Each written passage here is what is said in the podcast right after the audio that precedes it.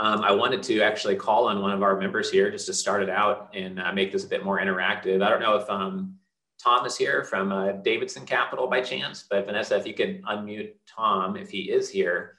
Um, I would just like you, Tom, just to share. I know you've raised over $100 million yourself.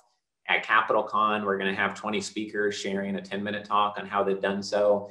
But in your case, if you could just help us start out the workshop with maybe one or two things that are counterintuitive or what's been critical to you raising over $100 million, I think that'd be pretty interesting for everybody to hear. And when I was looking at who I was attending today, I saw that you were going to be here on the workshop. So, um, Tom, if you want to go ahead and just share one or two insights or just give kind of a one liner in what you do to start with, give some context to it, that'd be great. Uh, thank you. Uh, Richard, first of all, I have admired what you've been doing. It's certainly needed in the marketplace, and you've been uh, it was imaginative and creative of you to do what you're doing. So um, keep it up. It's spectacular. And I love your little girls. That's uh, they're spectacular too. So congratulations on that. Thanks. Um, I started uh, uh, just a brief background uh, from a military family. My dad was a superhero, uh, Patton's engineer in World War II, saved our bacon in Korea, I decided I would never follow him in the military.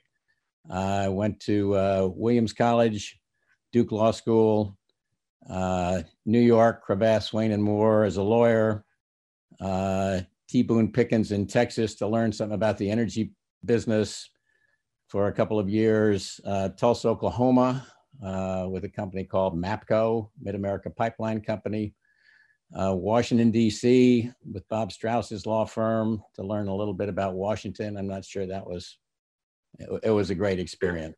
Uh. So, uh, but the, the most fun was about 20 years ago. Luckily, it's always better to be lucky than good.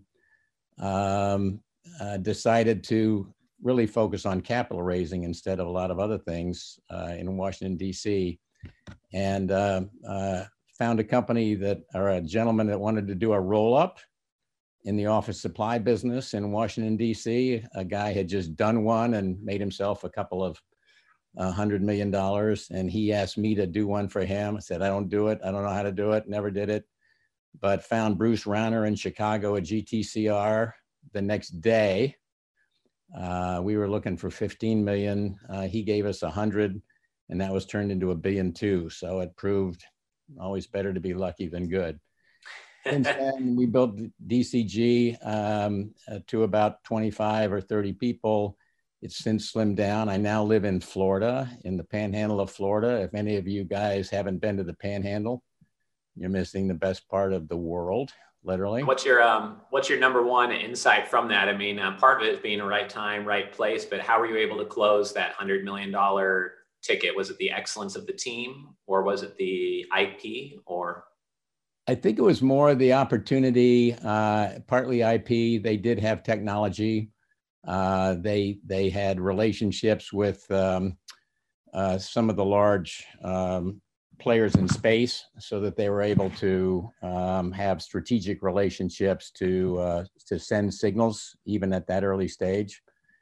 Right. Uh, right and I think also not overcomplicating. I guess what I've learned, and I've, I've learned this from you too, Richard, and listening to some of your talks, is trying not to overcomplicate everything. Sort of use the KISS principle, uh, keep it simple, stupid. Um, a page or two uh, of the essence of it, followed by maybe half a dozen pages to spell it out more, but not big, thick books. Um, right. I think that's kind of been I've gotten slimmer and smaller uh, uh, as far as the materials. I guess that's yeah. if they awesome. don't like it, they're not going to like it if it's big, as opposed to if it's small. So I think that would be my key takeaway. Yeah, that's awesome. I think there's a lot of takeaways you just said there. So I definitely appreciate you sharing that. So um, concise is very important. The more sophisticated the investor you go to, or the deeper pockets they have, the busier they are as a human being.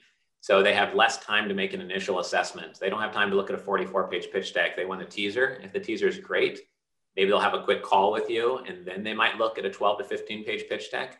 but typically even your own business partner or spouse might not read every every word of your 22 page pitch deck everybody is very busy even if they're on your team you know you have to make sure people are looking at the details with you and for you and the more concise you can be the better we're going to bring that up tom and a couple of the exercises today come directly back to what you just said so it also came up I also yesterday. heard you say, and then I'll stop this, but I, I think I heard you actually say the elevator pitch. If you can't get it done in 14 floors up to the next to the first floor, you're not going to get it done. So um, very short, concise, punchy, and shut up. I think. Right.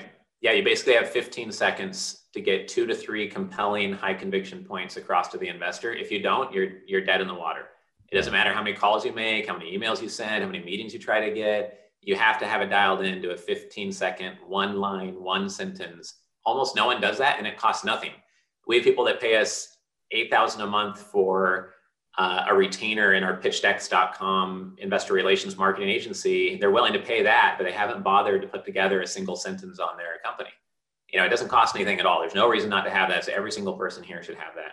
And we'll get to that in a workshop uh, exercise here. So thank you to thank you, Tom. Appreciate you sharing.